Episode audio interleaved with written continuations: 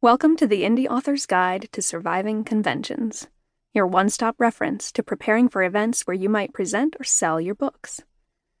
After years of labor, your baby, your book, has come to life. You've held it in your hands, flipped through the pages lovingly, and are ready to sign those bad boys and make fans. In these pages, you'll find definitions, packing lists, and questions to consider before starting your convention circuit journey.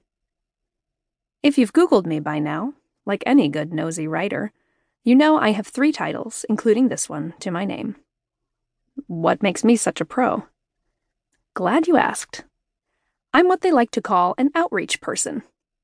Have you ever gone to the supermarket and gotten accosted by someone trying to give you a disease awareness bracelet? That annoying yapper trying to convince you to donate blood? The person who twists your arm to donate toward a marathon run? I was, and still am, that person. Through luck and hard work, I moved on in my career to become that person's boss, and so on. Throughout my 13 year career in the nonprofit sector, I became the person who created the programs that were advocated for by these outreach workers.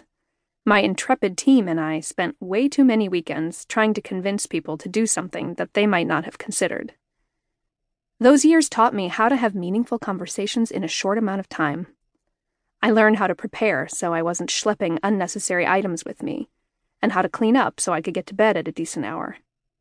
This work forced me out of my shell and demanded that I learn how to connect in a way that would bring people into the cause. Whether it was a pitch on the pulpit or a presentation to 10th graders, certain skills apply across the board.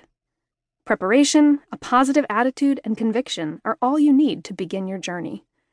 The rest is a mixture of hard work, a willingness to step out of your comfort zone, and a healthy amount of self confidence.